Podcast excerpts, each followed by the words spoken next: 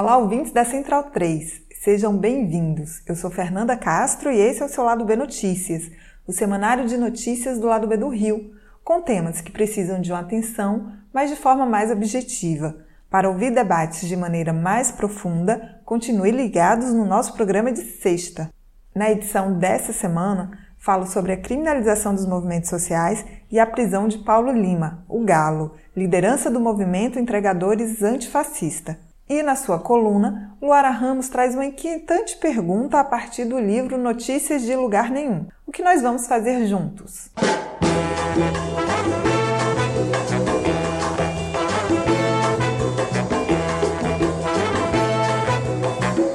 Os movimentos sociais no Brasil vivem sob constante criminalização de suas lutas. Nos últimos anos, esse processo ganha mais espaço com um governo fascista e conservador.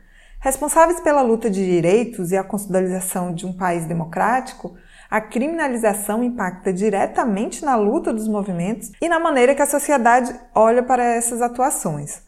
Para falar sobre esse assunto, eu converso com Hugo Otati. Ele é advogado popular, atua na assessoria de entidades sindicais e é membro da Comissão de Direitos Humanos da OAB Rio.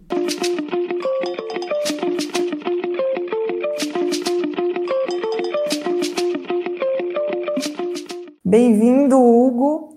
O Brasil vive sobre um governo fascista ou conservador e que se sustenta na aniquilação do outro. O processo de negação de direitos e criminalização de quem luta por direitos só tem acelerado. Como é que você vê esse processo de, de criminalização, que não se inicia agora, a gente sabe, inclusive, infelizmente, em governos mais progressistas, isso foi endossado, né, mas agora se acelera muito mais. Como é que você vê isso? Bom, primeiro, agradecer muito o convite, né? É uma felicidade enorme estar aqui. Eu que sou um ouvinte assíduo do lado B do Rio, é, fico muito feliz. Acho que vocês cumprem um trabalho que é de extrema importância, fundamental. É, em relação à criminalização, acho que primeiro é importante a gente dizer que criminalizar é caracterizar como crime né, um determinado ato né, como criminoso um determinado agente, ainda que não haja tipificação na legislação sobre esse ato. É, no caso dos movimentos sociais, é, a criminalização ela se materializa num processo que é estruturado com vários elementos e em vários tipos de violência. Né? Não é só aquela repressão ostensiva no momento do ato, mas também sobre diversos mecanismos, inclusive do discurso, da comunicação, da mídia. Né? E como você falou, assim, a criminalização não é um, um, um, processo recente, né? é histórico. Do período colonial até os dias de hoje, a classe dominante, né? as classes dominantes nunca toleraram pacificamente qualquer tipo de movimentação organizada do setor oprimido. Né? Então, é, combina várias formas de violência.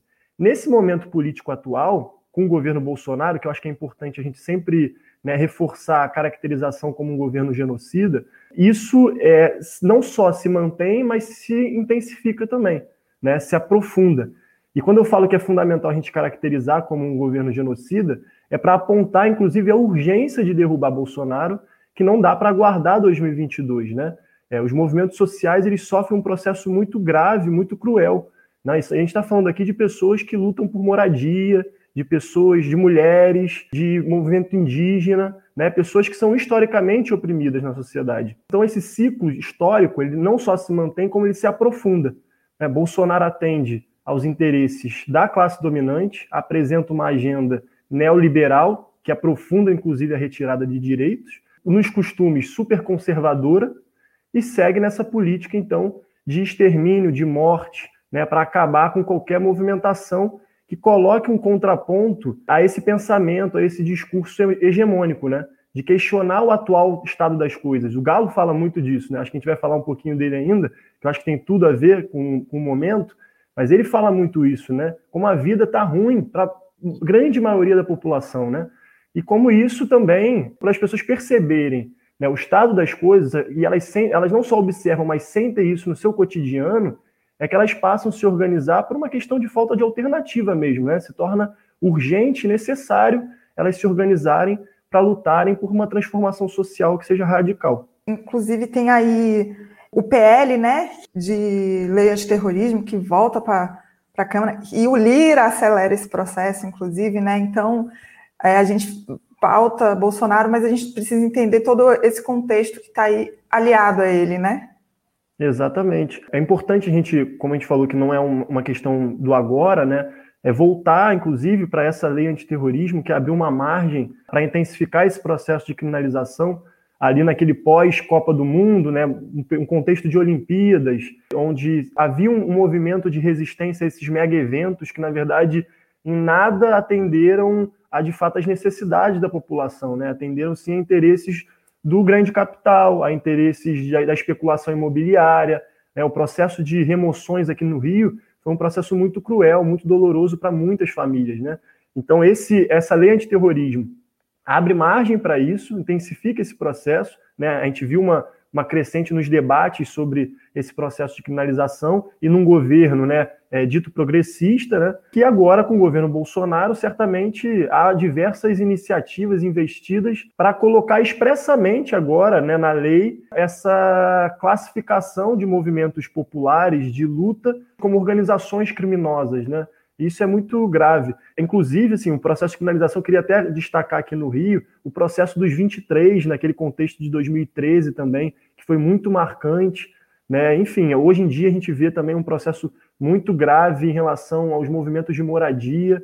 É, tem um caso que recente que está rolando ainda em Itaguaí, uma ocupação, uma das maiores ocupações é, da história do Rio de Janeiro, certamente envolvendo 3 mil famílias e que até hoje é, as lideranças sofrem uma criminalização muito forte e as famílias, as 3 mil famílias viraram 400 que foram abrigadas, então um processo ali de, de repressão muito forte com bomba, com gás lacrimogênio, com balas de borracha, as famílias se dispersaram, então a gente percebe esse, essa política, a quem ela se destina, né? quem ela atinge, né? É importante a gente sempre dizer isso. Você falou aí do, do Galo, então vamos tratar desse tema que é super importante a gente falar disso nesse momento. Galo que está preso, né, por conta daquela ação que botou fogo não, em uma estátua, a estátua do, do bandeirante Borba Gato. E aí fica um exemplo claro da construção dessa criminalização que passa por diversos setores. Você já até falou disso, né? É, é política, é no judiciário, é na mídia, e deixa um recado aí de que lutar é crime, né? A sensação que fica mais evidente é isso. Eu queria que você falasse sobre isso e que você falasse sobre todos os desdobramentos disso aí para gente. É, eu gosto sempre de é, resgatar um trecho de um livro de cabeceira que é bem conhecido, que é o Manifesto Comunista. Né? O Manifesto Comunista tem um trecho que diz que a história da sociedade é a história da luta de classes. E isso é importante a gente ter em mente, porque isso explica muita coisa que a gente vive no cotidiano. A classe dominante, a burguesia, ela detém o, o aparelho do Estado, ela detém os instrumentos de comunicação, a mídia e o judiciário, inclusive. Né? Então, nada surpreende que o judiciário seja um protagonista nesse processo de criminalização, como vem acontecendo com o Galo. Né? Primeiro, eu gosto sempre de falar, nesse caso do Galo, quem foi Borba Gato? Borba Gato foi um bandeirante né, escravocrata, responsável aí pela, pela, por escravizar e matar indígenas, é, negros e negras nesse processo de interiorização da invasão ao território brasileiro. Inclusive, nesse processo, muitas aldeias foram completamente dizimadas, destruídas. É uma figura ligada também à, à exploração de riquezas locais, é, ao estupro de mulheres, ao abuso de mulheres indígenas. Então, assim, quem foi Borba Gato é importante para a gente entender é, o que está por trás desse ato de questionar. O próprio Galo falou, é, o objetivo do ato foi abrir um debate. Né? E se as, essas pessoas recorrem a esse tipo de ato, e aqui eu não estou nem manifestando concordância ou não com o ato em si do incêndio, mas se as pessoas recorrem a esse tipo de ato, é porque as vias institucionais já, já falharam, porque não foram poucas as tentativas formais de abrir o debate, de se propor a substituição e a retirada da, da estátua do Borba Gato. Não é, não é o primeiro ato em cima da estátua do Borba Gato. Basta uma pesquisa, a gente consegue ver vários atos que já foram feitos. E não só sobre o Borba Gato, é sobre o que ele representa, o símbolo que ele representa. Né? O que está por trás desse ato, na verdade, é uma disputa de sociedade, é uma disputa de projeto. Né? É importante dizer isso. E nesse caso do, do, do Galo, ele é muito emblemático, sobretudo nesse momento, porque O Galo, na verdade, ele se apresenta de forma espontânea na delegacia, ele informa o seu endereço, ele tem residência fixa, ele informa o seu endereço correto, porque na verdade a autoridade policial tinha o endereço errado dele, então ele informa o endereço correto, ele possibilita assim que haja uma busca e apreensão na sua residência, ele confessa a participação no ato, e mesmo assim, mesmo com todos esses elementos, é colocada uma prisão temporária ilegal, porque a prisão temporária e a prisão é, preventiva é, são, são modalidades de prisão que são muito excepcionais, são casos muito específicos.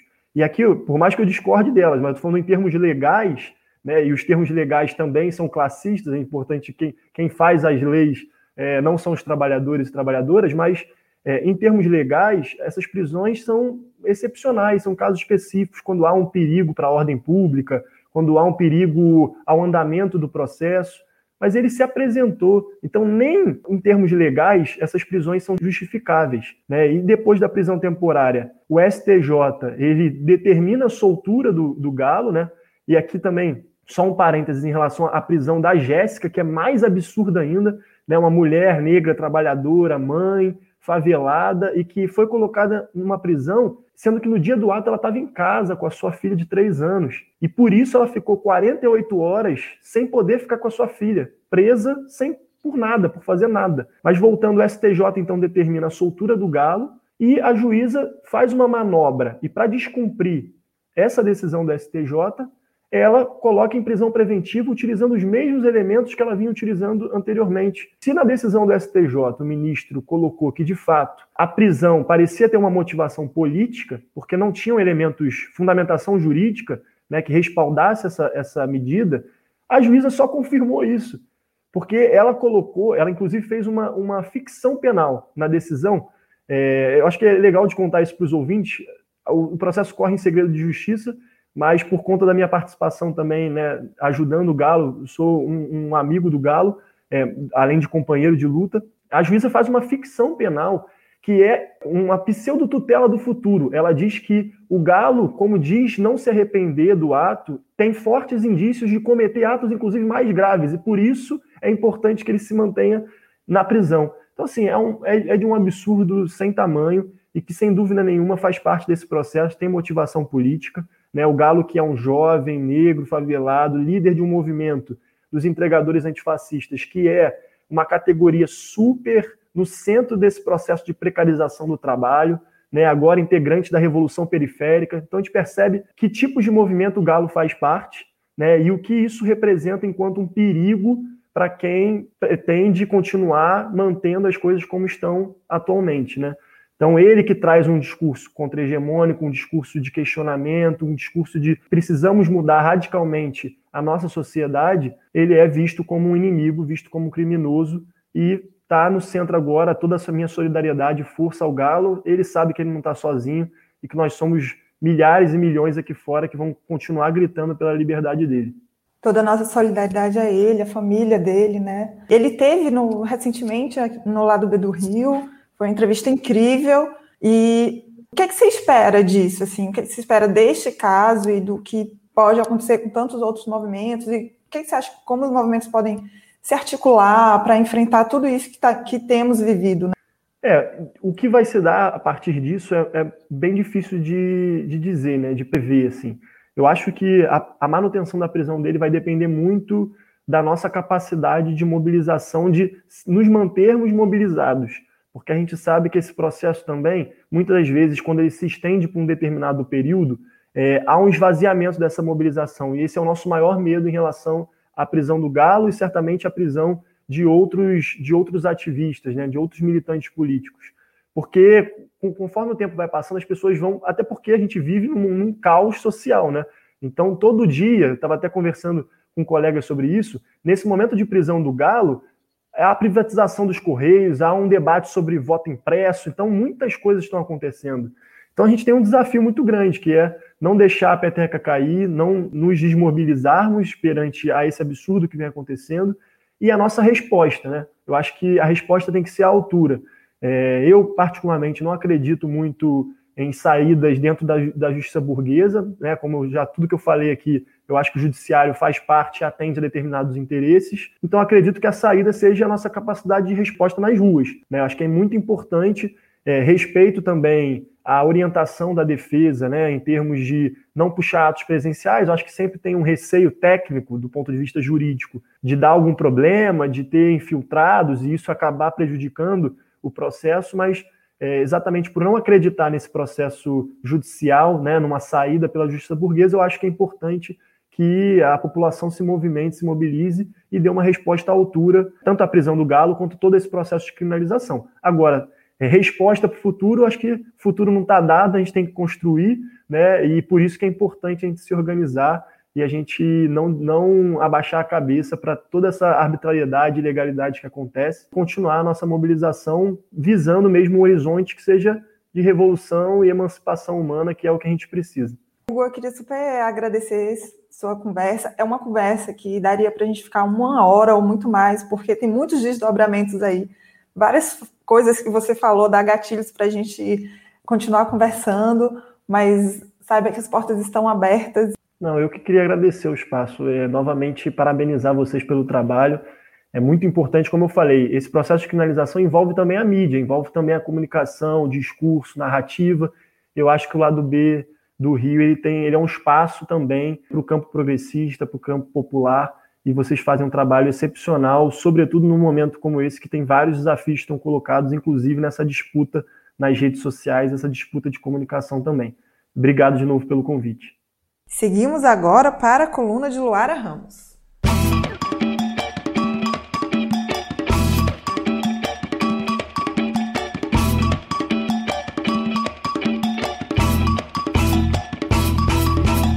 Você provavelmente já imaginou como seria um mundo perfeito, sem guerras, fome, como viveriam as pessoas em uma sociedade totalmente igualitária. Este já foi o tema de algumas obras, como o conhecido Utopia, de Thomas Moros, e Notícias de Lugar Nenhum, do designer, poeta, romancista, tradutor e socialista William Morris. Publicado pela primeira vez em 1890, em plena Inglaterra vitoriana, a história de um militante socialista que acorda 200 anos depois em um lugar em que as pessoas são mais bonitas e felizes porque fazem o que gostam e o que é realmente útil pode parecer ingênuo demais se você estiver lendo com pressa de tirar conclusões. É curioso que o futuro imaginado pelo autor não descreva avanços tecnológicos que permitam às pessoas voar ou fazer coisas extraordinárias para a época. Em sua narrativa, as pessoas ainda andavam de carroças, usavam relógios de bolso, construíam casas com as mesmas técnicas usadas no século XIX. Morris descreve a banalidade de um café da manhã e a utilização de prédios históricos como mercados. O que mudou foram as relações, a forma de ver o mundo, a natureza, o dinheiro e a história.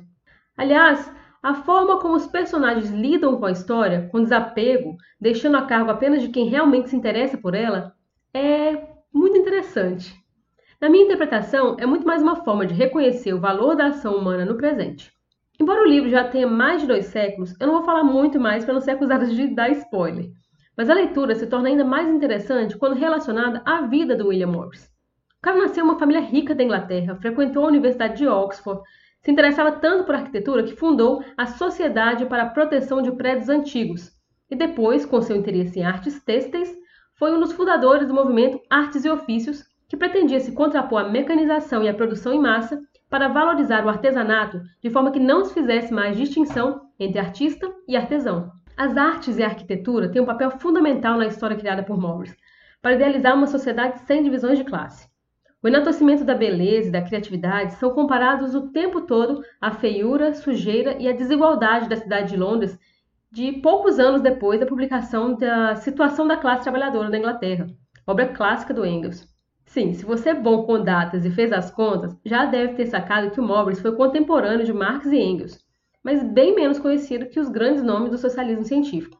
O socialismo utópico de Morris e outros militantes ingleses, escoceses e franceses se baseava mais na apresentação de formas ideais, sem conseguir apontar caminhos para a construção desse tal mundo perfeito.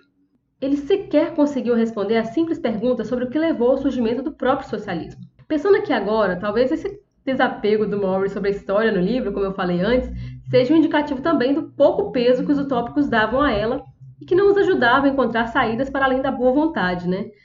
Mas é que quando do reconhecimento das contradições do capitalismo, das condições históricas de que o socialismo poderia superá-las, que passamos à análise que tem por base a ciência e, portanto, um método a ser aplicado, materialismo histórico dialético. Isto é, não basta contar a história, mas preciso partir dela. Ou como melhor disse o próprio Marx nas teses sobre Feuerbach, filósofos se limitaram a interpretar o mundo de diversas maneiras, mas o que importa é transformá-lo. Mas por que eu estou falando tudo isso? É que é realmente muito desafiador fazer uma coluna mensal aqui pro lado B. Especialmente se você mora no Brasil, onde acontece tanta coisa que a gente já não sabe se é possível distinguir idealismo, ciência ou mesmo a raiva bruta que sentimos assim que assistimos o noticiário. Só nos últimos dias, a gente poderia debater sobre os Jogos Olímpicos e a geopolítica envolvida na disputa, ou mesmo como o esporte de alto rendimento tem a ver com qualquer outra coisa menos com o esporte. Poderíamos discutir sobre o posicionamento político dos atletas e o peso disso nas relações que nós buscamos. Ao procurar sobre as notícias mais recentes, eu pensei em falar sobre a crise institucional do judiciário em reação aos ataques do Bolsonaro e sua cruzada pelo voto impresso. E, obviamente, toda essa minha exposição sobre a obra do William Morris e seu apreço por monumentos não seria por acaso. Como não comentar a prisão injusta do Paulo Galo dos entregadores antifascistas? Existe uma inquietação sempre que eu falo sobre qualquer coisa. Parece que sempre sobra uma pergunta a ser feita. E a minha é: o que nós vamos fazer juntos? Eu acho mesmo que não podemos perder de vista o horizonte utópico, mas a minha alucinação é suportar o dia a dia, para pegar aí o verso do Belchior emprestado. E assim, tão importante quanto produzir documentos históricos, seja uma coluna no podcast ou anotando sonhos em um diário, é decidir o que faremos com tudo isso. Sonhar, a gente até pode sonhar sozinho, mas realizar depende de mais de uma pessoa. Por isso a organização é fundamental. Eu costumo brincar que a história é a terapia da humanidade. Não interessa apenas saber o que aconteceu e por que aconteceu.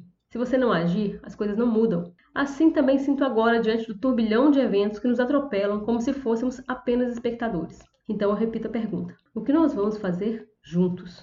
O Lado B do Rio é produzido com a ajuda financeira dos nossos ouvintes. Seja um apoiador do Lado B através do Padrim. Acesse padrim.com.br barra Lado B do Rio e nos ajude a partir de R$ reais.